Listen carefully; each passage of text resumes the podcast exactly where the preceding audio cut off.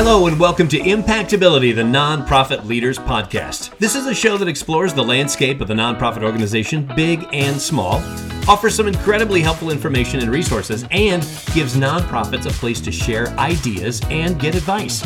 I'm your host, Joe Turner. Our show is sponsored by Soukup Strategic Solutions, offering a wide variety of services to help nonprofits maximize their impact. So let's get into solving the problems that might be plaguing your nonprofit.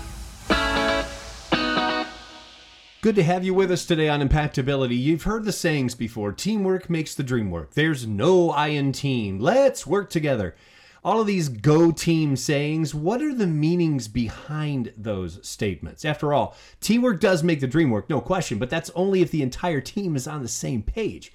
Now, once everyone is working together for the common good, how do you keep everyone motivated? What are some ways that managers could improve their emotional intelligence? These are some heavy questions, I get it, but to help us get our teams organized and working together, which we all want, our guest today, Lisa Gruenloh. Lisa is a certified professional coach and emotional intelligence coach who has held leadership positions in a variety of corporate, government, advocacy, and consulting organizations throughout the country.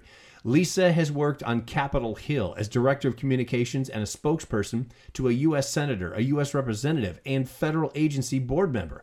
She also held management roles at some of the nation's top PR firms. Today, she is founder and president of Purpose Journey Consulting, Training, and Coaching. Lisa, we are so honored to have you join us today on Impactability. Thank you, Joe, and it's so great to be here. Thanks for the invitation. So, before we get too far into our discussion, let's start with the basics. Start at the top. What is the definition of emotional intelligence? Oh, my short definition is life mastery. it's certainly been that for me in my life. I've been um, working on my own emotional intelligence now for close to 20 years and training and coaching around it for over 15 and so if you want a you know a, a, good definition it's really a set of competencies emotional and social competencies that are very research based at this point. We've got decades of research on the efficacy of these competencies.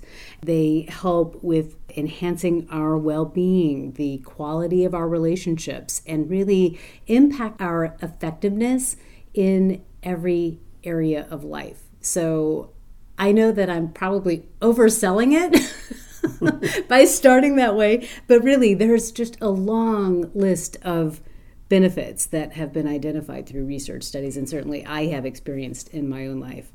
So, why is emotional intelligence important to a nonprofit?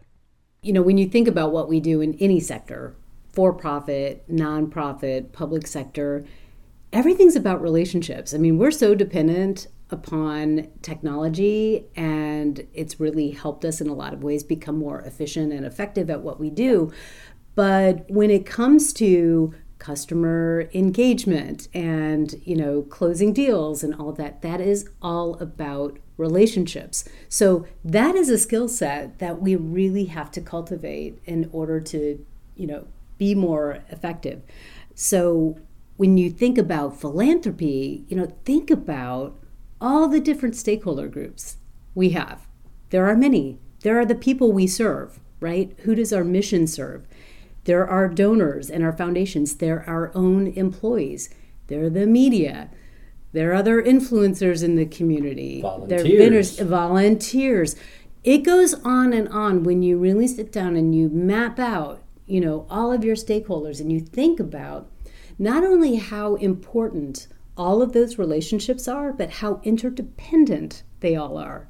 And all of those relationships are reliant on a high level of trust and communication and collaboration. So that's where the emotional intelligence skills are just so essential. A lot of organizations that listen to our program have lots of staffers. So, what are some ways we can get the teams to work collaboratively? Well, again, I think when we think about that idea of interdependence, that also extends to teams, internal teams, right? And we mm-hmm. talk a lot about, you know, the bigger the organization, the bigger the silos are, you know, people working in their individual departments. And that just doesn't work. That's not an effective way to work. It's not a healthy way for an organization to function. So, you know, making sure that there's a lot of cross functional systems set up in the organization and very good and regular communication going on and finding ways for people to work together. You know, you think about finance versus HR versus, you know, the frontline fundraisers, all of those people need information from each other, they need support from each other, and if they're not working together, again, in a trust based relationship that's authentic and effective, where they can manage conflict effectively and, you know, all of those things, they're just not going to have the optimal results. You know, Lisa, earlier we were talking about conflict. So I'm wondering if there's such a thing as productive conflict. Oh, yes, there is. you know, conflict, it's so funny. I think of that word like um, kind of like how people think of public speaking, like they fear it worse than death itself. Yeah.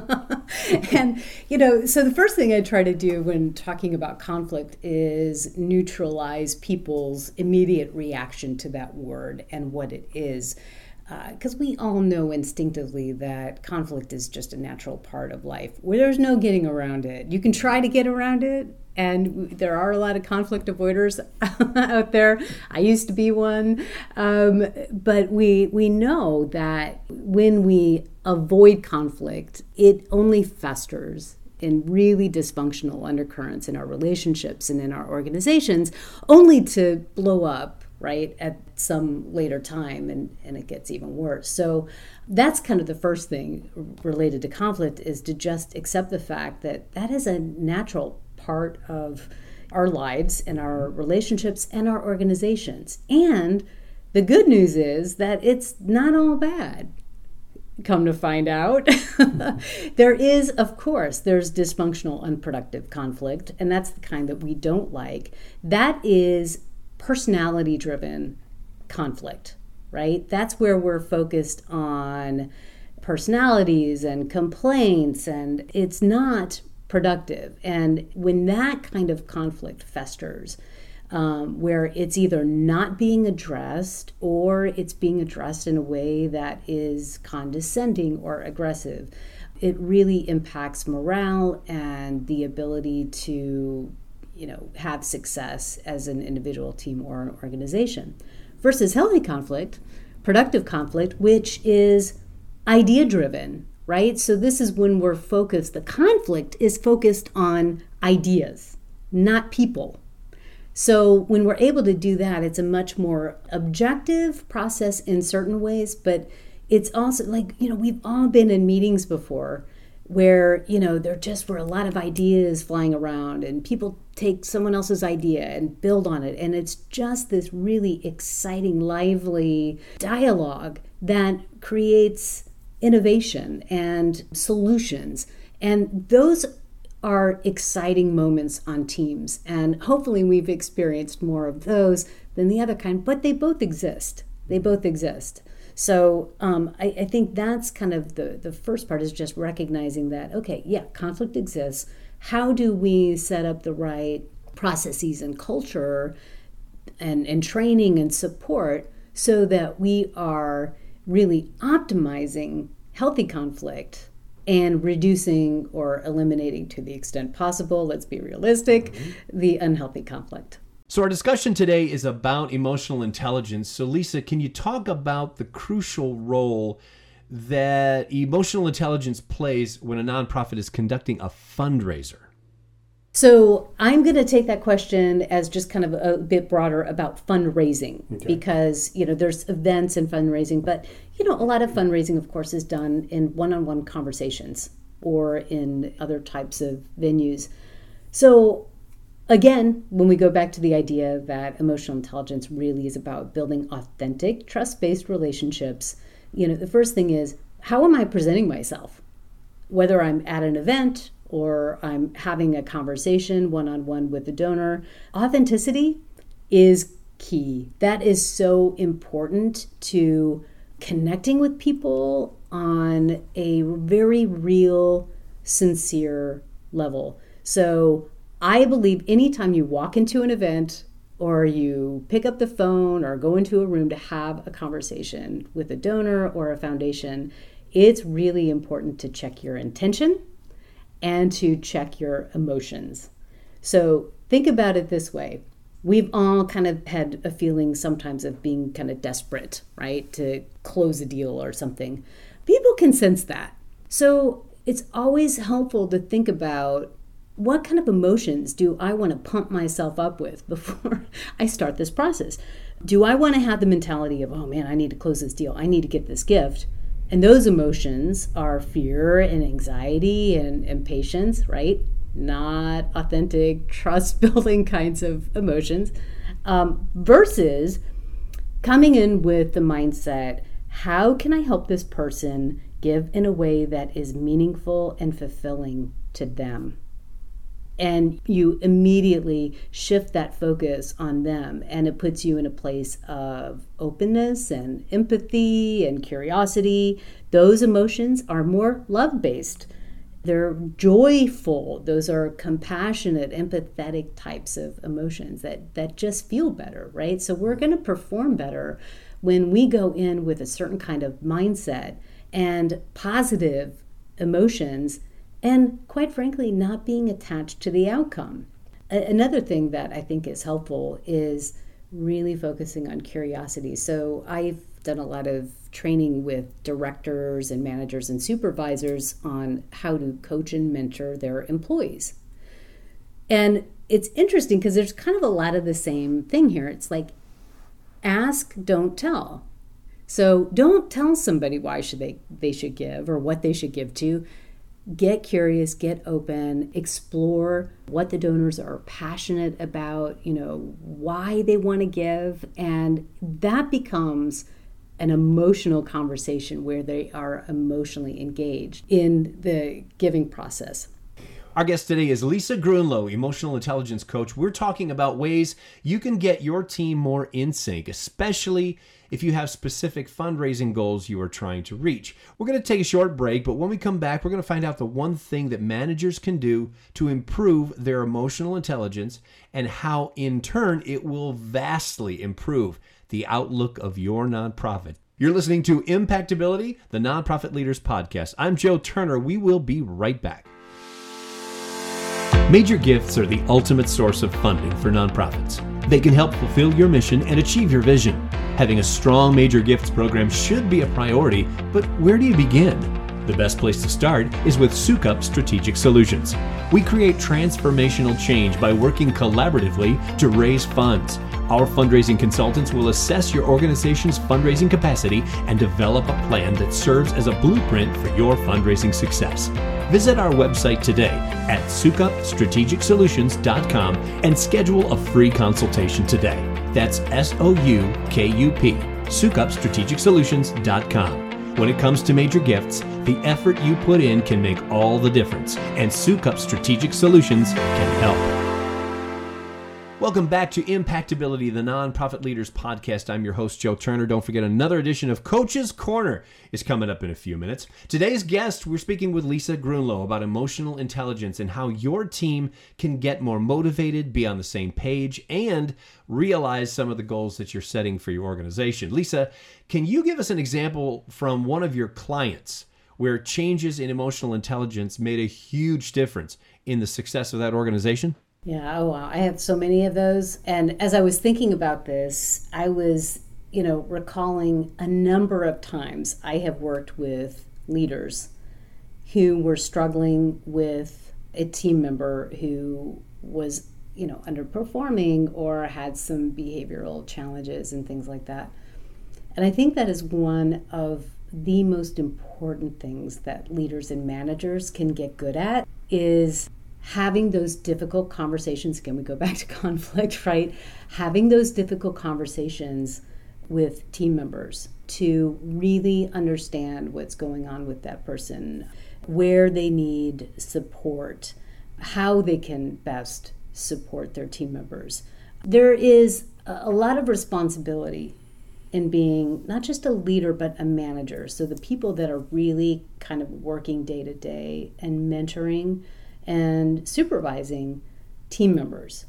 So, first and foremost, you've got to learn how to get out of your comfort zone, have difficult conversations, and even be able to take responsibility for where I, as a manager, might have not done as much as I could have to support my team member. So these kinds of conversations, like early on, not after you know the problems have gone on and on and on for a long period of time, and then it becomes even more awkward and more difficult. And quite frankly, the team member, the employee, has a lot of reason to be angry and upset. Like, well, why didn't you tell me? Most people want to know how they're doing and they want to be supported, they want to be successful but it's often hard to ask for help. So it really comes to um, you know the manager, I think, to really step in, be the one who can model those emotional intelligence and healthy uh, conflict competencies. It takes a lot of courage to do that. And another thing that I've helped some clients with is after they've done that and person just isn't working out, sometimes you have to let people go. And for people, especially leaders I've worked with in nonprofits, that is one of the hardest things because nonprofit leaders are heart centered. That's why they do what they do, right? Yeah. And it's hard to and, make those kinds of decisions and then act on them. You know, when we talk about what emotional intelligence is, you know, it's also important to look at what it isn't. And it's not about being nice, it's about being kind but it's not about being nice at all costs because when we allow an employee to stay in a position where they're not having success and despite everyone's best efforts like truly genuine best efforts it's just not the right fit for that person the most humane thing that you can do is to help that person move on to something that is a better fit for mm-hmm. them our discussion is emotional intelligence, Lisa, and one thing that I cannot do is control my emotions. What are some ways that I can get better at it? The first thing that I would say about managing emotions is Joe, you are not alone. and that's one of the most important things I think for people to recognize when they're having highly charged, unproductive emotions and, and reactions to things is that our brains are actually wired to have emotional reactions under stress. And there was a biological need. There still is a biological need for that to happen. I mean, if you're trying to cross the street, right, and you're kind of not paying attention, and you notice a bus hurling down the street, you want to have a fear response to get the hell out of the sidewalk, right? The, back on the sidewalk, out of the crosswalk.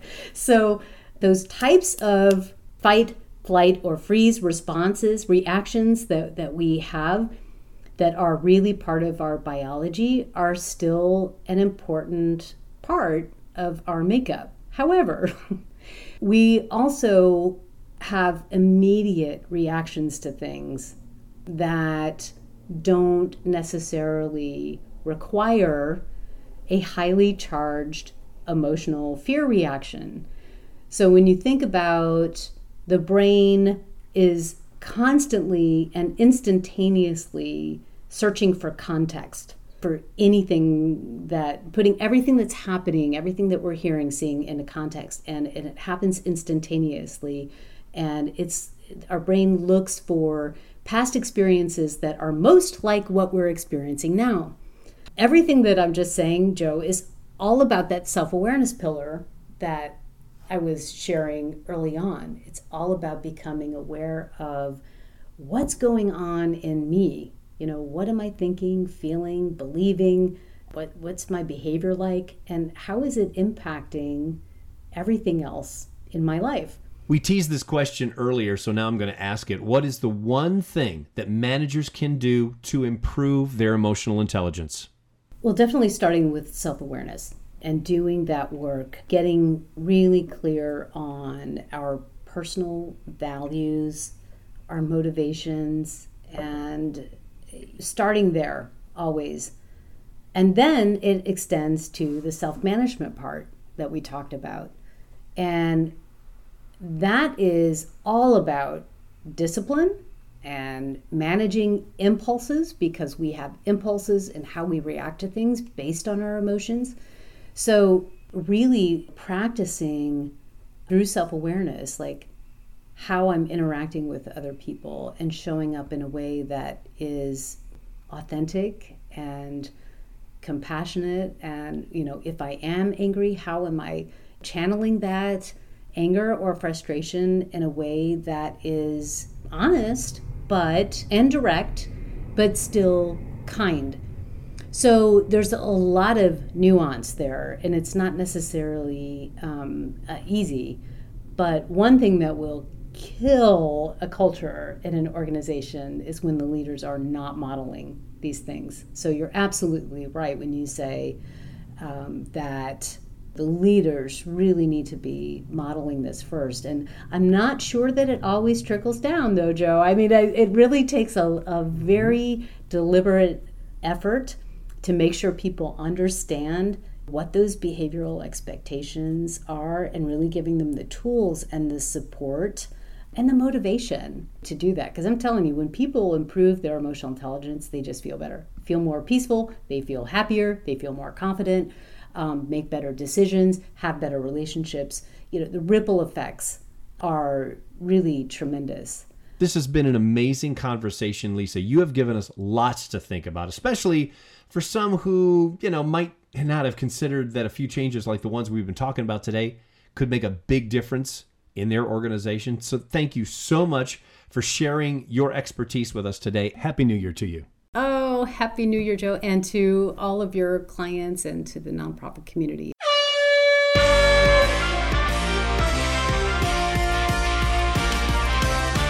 It's time now for Coach's Corner. This is where we take your questions that you submit us. We ask our impact coach the question and get the answer for you. And the catch is the fact that they only have five minutes in which to answer your question. And now that might sound like a lot of time, but if you've been paying attention to Coach's Corner, it's not always that easy. We get right up to the five minute mark pretty much every single week. And this question, this is one of the most strangest questions we've had yet. I'm going to ask our I'm going to ask our coach Cheryl Soukup, president of Soukup Strategic Solutions. Buckle up for this one. This is going to be tough. Your question is what is founders syndrome and how do we know we have it? has absolutely nothing to do with COVID, I can assure you. Thank goodness. Cheryl, you have five minutes to answer the question, and your question, your time rather, begins right now. All right, Joe, thanks so much. So, founder syndrome, you know, when a nonprofit is founded by one or two individuals, many times they spend years putting their heart and soul into the organization and they work like crazy to get the thing up and running. And I think one of the things that is kind of a misstep for nonprofits is when the founders stay on a little too long and they continue to have undue power and influence over the organization past the time where it's really appropriate. In the beginning, you, the, the founders really need to be very involved very engaged. They need to give it their all and have a lot of a lot of ability to direct the shape of uh, and the path of the organization going forward. And usually in many cases there's one or two really strong leaders that make things happen but as the organization grows and matures and the organization is ready to take that next step of growth a lot of time what happens is the founders become fearful that others will change the intentions and the way things are done and uh, the mission uh, of the organization and that the vision will change. In the best case scenarios, the founder is just really holding the organization back from all that it can become.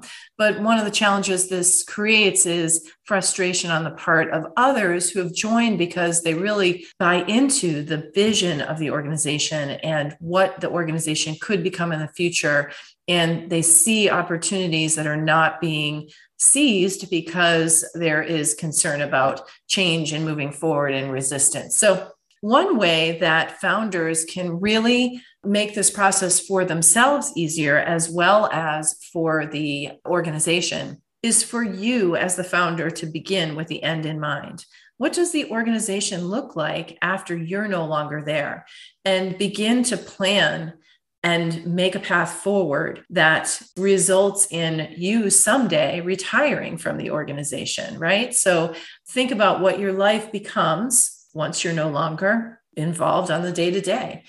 Can you someday go on to an emeritus board and have a new role? So that's another another thing to consider when you're stuck in the midst of founder syndrome is how can you take on a new role that allows you to continue to nurture your organization into the future uh, founders often uh, fail to do in the early years, but can be really helpful as they're thinking about changing roles, is to document the history of the organization. So often the founder knows things that nobody else knows.